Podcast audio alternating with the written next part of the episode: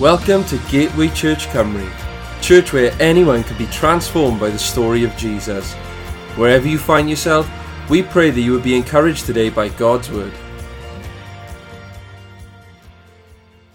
Hello and welcome to the Gateway Church Cymru podcast. My name's Luke Morgan and I'm the pastor at Gateway Church Cymru and I just want to say thank you for listening in to today's podcast and the, today I'm just going to continue a series that we've been going through on a Sunday morning as a church called Building People. And in this message, I'm going to continue talking about enemies of the altar.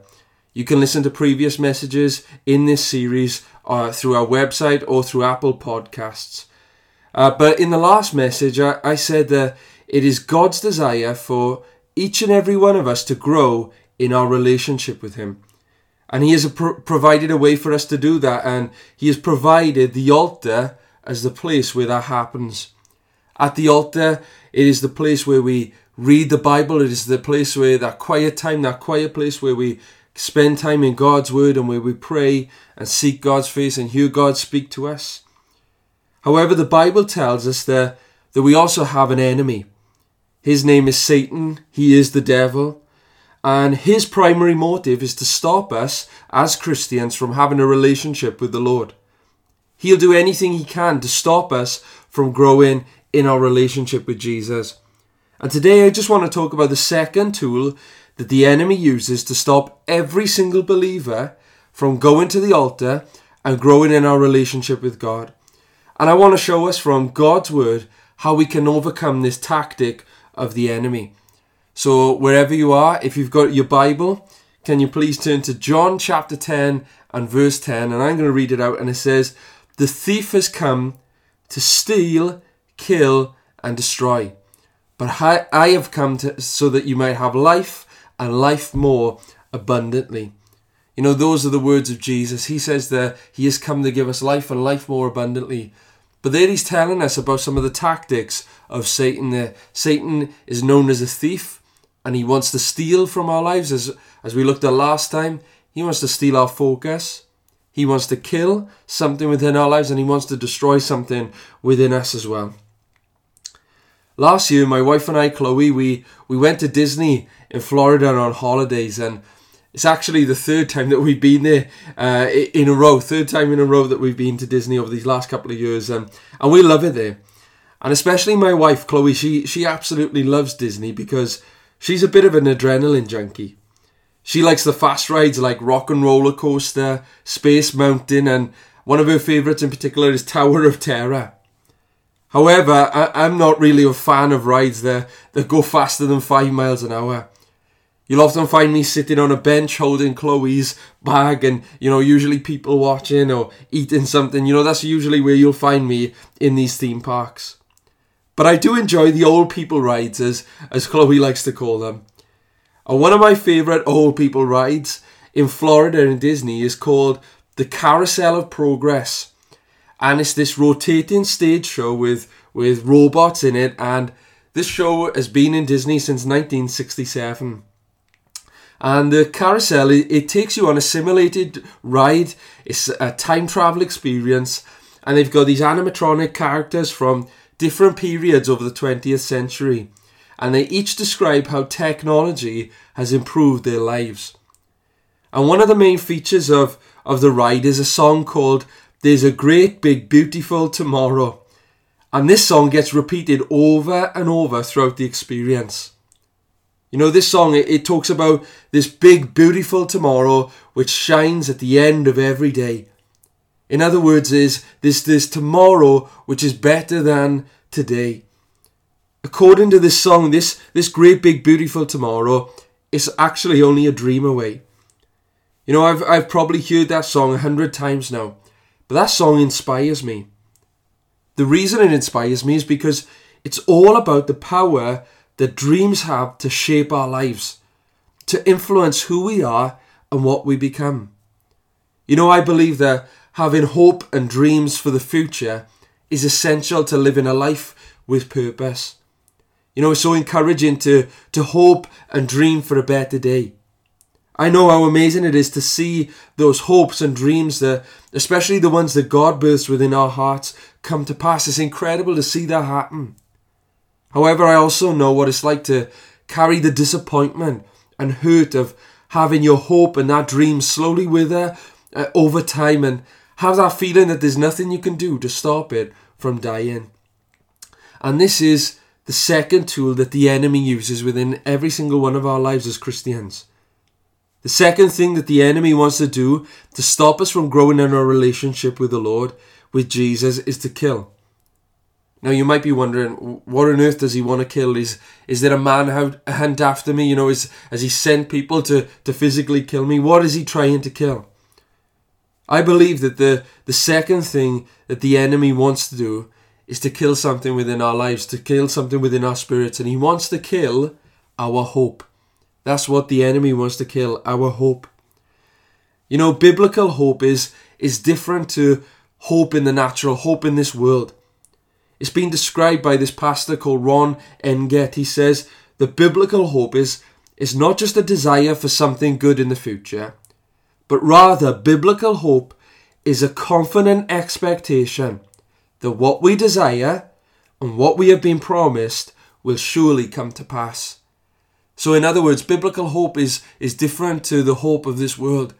You know, the hope of this world would say, you know, maybe this good thing will happen in my life, or maybe there's a better day ahead. But biblical hope is rooted in the f- faithful God. It is rooted in the God in whom we can trust. And it is this confident expectation that whatever God has laid within our hearts, what God has laid within our lives, and, and in particular what He's spoken to us through His Word, it will come to pass. There's this confident expectation. Now you might wonder, how does Satan actually kill this hope within our lives? How does he kill our hope? Well, he's got a weapon to kill our hope. And his main weapon to kill our hope is discouragement. And that is the second enemy of the altar. The second thing that can stop us from growing in our relationship with God, it is this thing called discouragement. I wonder as you listen today, I wonder, are you discouraged? Do you know why you're discouraged? What's going on in your life that would cause you to be depressed and, and feel dejected? I wonder, have you lost hope and maybe you don't see anything in your future whatsoever? I wonder, what is it that's going on inside of you? What's causing you to be distressed? What's causing you to be discouraged? One of the greatest men of God in the Bible was a guy called David. And he went through some difficult times just like that. You know, we all go through it. it. Doesn't matter who you are, doesn't matter how long you've been a Christian, you know, it doesn't matter who you are. We all face discouragement, and David was no exception. This great man of God, he went through times of great sorrow and heartache and discouragement. But David had an answer. David discovered how to deal with discouragement. And I pray that, that what he discovered will help us to grow and to keep on growing in our relationship with God. And you know, one of the, the seasons where we, we find David feeling discouraged and where we find David feeling dejected, he writes about it in, in Psalm chapter 43. Now, you might have heard this psalm before. Uh, in particular, there's some lines within the psalm that, that are very well known. But this is what, what David says in Psalm chapter 43 and verse 1 to 5.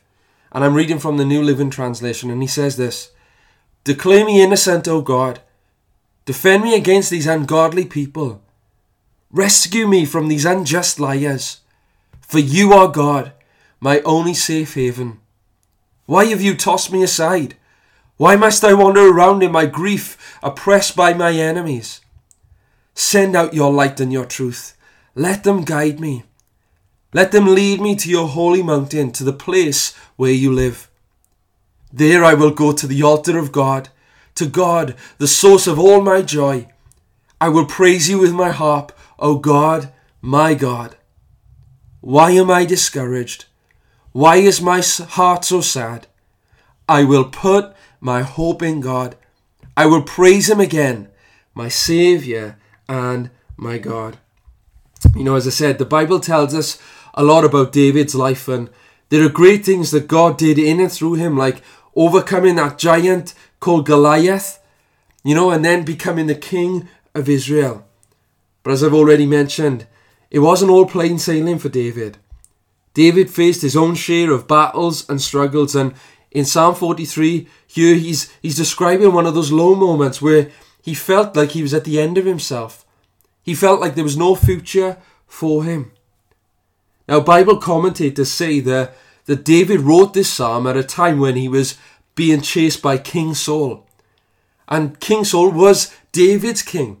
David had served him faithfully, he'd honoured him, he, he served for him, he fought for King Saul, but yet King Saul was chasing him because Saul was jealous of David.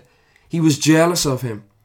And you can read about this whole story in 1 Samuel chapter 27 to 2 Samuel chapter 1.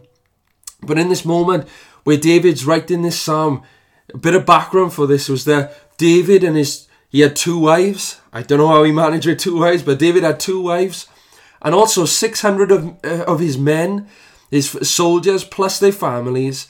They were all on the run. They were fugitives, and they were on the run from Saul. And now, in this particular moment, they were actually living with their enemy, the Philistines. It's amazing to think that, that they, these people who David had fought against most of his life, these people who were enemies of the people of Israel, the Philistines, now David was living among them because he was a fugitive, he was on the run. And in this moment, the Philistines, they were, they were planning to go to war against Israel, as was often the case. They were always involved in battles. And David, he offers for him and his men to go and fight for his enemies the Philistines against his own people, the Israelites. Like I said, David had been loyal to Saul up to this point, but now he was in an awkward position. David was really confused about the whole situation, but you know, he still trusted that God would lead him. But he said, you know, now that you've kept me safe, basically, I want, you know, we'll fight for you, we, we, we'll help you in this battle. And so the Philistine king, his name was Achish, he, he agrees to, at first to allow David to fight. However, word soon spreads and other generals in the Philistine army, they hear of how there were Israelites who were going to fight for them. And they weren't too happy about this. You know, they thought that this was a plan of the Israelites, that they might backtrack on their promise and they might help the other Israelites kill the Philistines. So they weren't happy with David and his men fighting for them. And so King Achish, he, he explains to David that, you know, you, you can't fight in this battle. And David, I'm sure he was pretty relieved of this, that he didn't have to get involved in this situation. But the Bible tells us that David and his men, they head back to the Philistine town that they had been given by King Achish, this place where they were allowed to stay. It was called Ziklag. And it was about a three day journey from the place where they were fighting the Israelites back to Ziklag. Ziklag. So they had travelled all this way, but now they had to go back on this three day journey. And by the time they get back, after travelling all that way, you know, they didn't have planes, they didn't have cars at that time. They would have had to carry all their armour, their weapons. You know, it was a hot country in which they're living in. And by the time they get back to Ziklag, David and his men, they were absolutely exhausted. So not only was it a, a failed battle, a failed mission, and they'd wasted all this time and they were exhausted now, but something terrible had happened when they had gone to go and fight against the Israelites.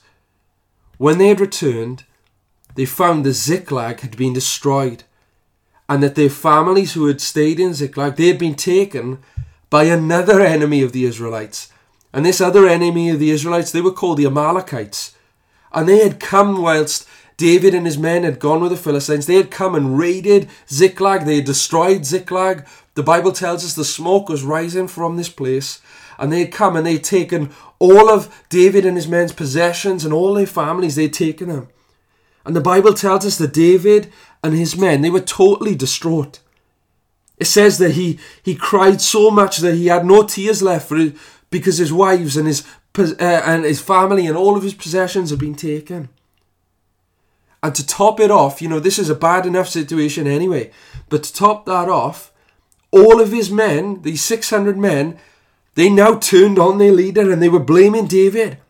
And there was talk going around that they were going to kill David and they were going to stone him to death because it was his fault. He was the one who had led them to go and, and live with the, with the Philistines. It was all his fault. And if they hadn't have gone, then their families would be there and they would ne- never have faced this disappointment. You know, it's fair to say that, that David was heartbroken. We can go even further than that. David was totally discouraged. You know, there's a difference between disappointment and discouragement. Disappointment is a response to an unmet and failed expectation. And you know, we all face disappointments. We get disappointed by situations. We get disappointed by circumstances. We get disappointed by other people. However, discouragement is something different. Discouragement is that loss of hope, that feeling of despair and dejection. And that's how David was feeling in this situation. You know, di- disappointments are unavoidable. And disappointments, if we have enough of them, they can lead to discouragement. But we learn, we can learn something from David and how he responds to this feeling of discouragement. What we learn is that if we remain discouraged, that that is our choice. We don't have to remain discouraged. Yes, we can face disappointments, but being discouraged for a, for a period of time, that is a choice. You know, David in this situation, he could have stayed discouraged. He could have wallowed in that feeling. He could have moaned. He could have grumbled. He could have said, Yeah, go on, take my life. I, you know, there's no way out for me. However, in 1 Samuel chapter 30, verse 6, it tells us that David did something that brought him completely out of that discouragement. 1 Samuel 30, verse 6 tells us that David, in this moment, strengthened himself in the Lord. Even though the enemy had tried to discourage him, even though the enemy had tried to, to keep David where he was and keep him feeling this discouragement, the Bible tells us that David found hope in God. And there are three things that David did that you and I can do to overcome discouragement in our lives and to keep going in our relationship with God. And the first thing that David did, it says it there in verse 5, it says that David looked within. The first thing that David did is he looked within. It says there, the first two lines of Psalm 43, verse 5 Why am I discouraged? Why is my heart so sad? You know, the easiest thing that we can do is to, to blame other people for the situation we're in. It's easy to point the finger at others and say, it's your fault that I'm feeling discouraged. It's because of this situation that I'm discouraged. However, we must look within to see exactly what it is that's causing us to feel discouraged. That's what David does here. He says, Why am I discouraged? Why is my heart so sad? He doesn't blame other people. Instead, he looks for an answer uh, within his own life, within his own heart, to see what it is that's causing him to feel this way. And that's what we must do. We must, first of all, if we're going to get out of discouragement, we've got to find out exactly what it is that's discouraging us. You know, we can be sure that our God is an encouraging God, that He doesn't discourage us. Usually it's because of our lack of revelation of who God is, and maybe sometimes it's because we wanted something when maybe it wasn't God's will for our lives. That's when we can get discouraged. But I'd encourage you just to look within and say, what is it that's causing me to, to be discouraged? Look within. That's the first thing that David did. But the, then David, he didn't remain there too long. He didn't look within for too long. Once he had found that answer, he knew what it was, obviously. But once he had found that, the Bible tells us he did something else. And the second way, and the second thing that David did to overcome discouragement, discouragement was he looked up. The Bible tells us that David looked to God. Know today that God is all powerful and He is able to get you out of any difficulty or struggle that you are facing right now or even in the days to come. Listen to what it says in Psalm 43, verse 5 again. Why am I discouraged? Why is my heart so sad? Here it is. I will put my hope in God. You know, our God can save you from your sin. He can save us from the pit that we find ourselves in. He can save us from the enemies that surround us. That is the power of our God, that there is nothing too difficult for him. The Bible says that if God is for us, who can be against us? The Bible tells us that no weapon that comes against us shall prosper.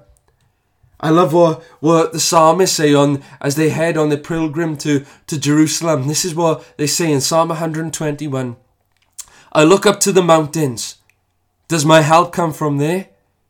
My help comes from the Lord, who made heaven and earth.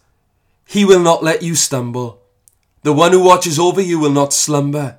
Indeed, he who watches over Israel never slumbers or sleep. The Lord himself watches over you. The Lord stands beside you as you as your protective shade. The sun will not harm you by day, nor the moon at night. The Lord keeps you from all harm and watches over your life. The Lord keeps watch over you as you come and go, both now and forever. Even there we see that the psalmists, as they would head on this pilgrim journey to Jerusalem, it would have been a dangerous journey. They would have faced, you know, many wild animals, things coming against them. But even these guys, they said, look, our hope is in God. We look up to God for our help. And that's what David did. David looked to the Lord for, for help. And I want to encourage you if you're feeling discouraged today, if you've been in a season of discouragement, then you're not going to get out of it in your own strength or with your own abilities, or you're not going to think your way out of it, or, or don't just wait for the circumstances to change. But I'd encourage you to look to God, for God can help. He is our refuge, He is our strength, He is our help, He is our Saviour. Look to Jesus, for He will help you and get you out. So that's the second thing that David did. He looked up. And then finally, the third thing that David did to get out of this discouragement, to overcome discouragement, is that David began to look forward. The enemy wants you to stay where you are and not to progress and step into all that God has for you. That's what the enemy wants to do. That's why he discourages you, is because if he knows he can discourage you, you're going to remain where you are and you're not going to keep believing God. You're not going to seek God. You're not going to step forward into all that God has for you. That's what the enemy wants to do in our lives. But we find here that, that David, he strengthens himself in the Lord. He looks up to God he looks within, he first of all he looks up to God, but then he begins to look forward and his faith and his hope is renewed and he begins to move forward. Listen to what it says again in Psalm 43 verse 5. He says, Why am I discouraged? Why is my heart so sad? I will put my hope in God. Here it is. I will praise him again, my Saviour and my God. David says, This isn't the end for me. I'm going to praise my God again because he's going to bring me through. He has brought me through. I've got the victory in God. I will praise him again. My situation isn't going to dictate how I'm feeling any longer. I'm not going to wallow anymore, but I'm going to put my hope in God and I'm going to move forward and I'm going to praise him again. I know that's what David did. He didn't stay where he was, even though he had all these threats from the enemies and from even his, he had these threats from his own soldiers about killing him. David didn't remain where he was. He encouraged himself, strengthened himself in the Lord. The Bible tells us he sought God on, on what he should do. And then, after hearing the word, a uh, word from the Lord, he goes and chases after the Amalekites with, with his 600 men. And the Bible tells us that he defeats the Amalekites. And not only does he bring back everything, all his possession, all the families, they were all back safe. But also, the Bible tells us that he takes all of the enemy's possessions as well. You know, I believe that God is a God who not only gives us what we have lost, what the enemy has taken, but He's a God who blesses us even more abundantly. He is a God who restores the years that the locusts have eaten. He's the God who is able to multiply that which you might have lost over many, many years. And then, even further than that, then we see that Saul is killed as a result of this battle with the Philistines. And then this this a moment which happened early on in David's life where he was anointed that one day he'd be king of Israel. We see that it finally comes to pass. David becomes king of Israel. I believe that, that the Lord wants to encourage someone listening to this today that there is more for you. God has more for you. While there is still breath in your lungs, God has a plan and a purpose for your life. And I want to encourage you to keep moving forward. Step into all that God has for you because there is more. As we come to a conclusion today, the second enemy of the altar, the, the second thing that the enemy wants to do to stop us from growing in our relationship with Jesus is discouragement. That is the second enemy of the altar. You know, the enemy wants you to become bitter he wants you to become offended. He wants you to hate and blame God and, and everyone else because of the situation you're in. He wants you to remain stagnant. But I believe the Lord wants to encourage you today to keep moving forward into all that He has for you. I love this quote from Brian Houston, the senior pastor of Hillsong Church. He says this He says, Within the soil of a discouraging season can often be found the seeds of incredible blessing, miracles, and breakthrough. I want to encourage you today. Allow this discouragement, this season of discouragement, uh, discouragement, to turn into your proving ground. May this be a place where you say, I'm going to put my hope in God. I will praise Him again. And I just want to end by reading probably one of the most well known Bible verses of all time Jeremiah 29, verse 11. And it says this For I know the plans I have for you, says the Lord. They are plans for good and not for disaster, to give you a future and a hope. If you are feeling discouraged today, I want to encourage you.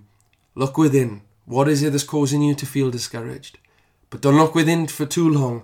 Begin to look up, for God is able to help you. He is your strength. He will bring you through it. And then begin to look forward into all that God has for you. He's given you a hope. He's got a future for you that is hope in God. So I pray today that you would be encouraged and keep growing in your relationship with Jesus. Amen. Thanks again for listening to this podcast. To hear more messages like this one, make sure to subscribe and check out our podcast channel for past episodes. For more content from Gateway and to connect with us, go to gatewaychurchcymru.co.uk. Have a great day.